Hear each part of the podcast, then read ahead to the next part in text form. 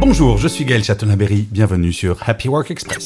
Selon une étude réalisée par l'Institut Chapman, le bien-être des salariés pourrait diminuer les dépenses liées aux problèmes de santé de 25%. Et oui, si l'on se sent bien dans ses baskets au travail, forcément on va être moins absent, notamment les absences liées au stress. Par ailleurs, plus un employé est heureux, plus il est efficace dans son travail.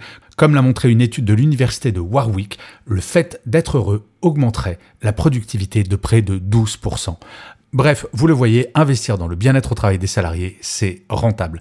Tout le monde y a intérêt, pourquoi s'en priver?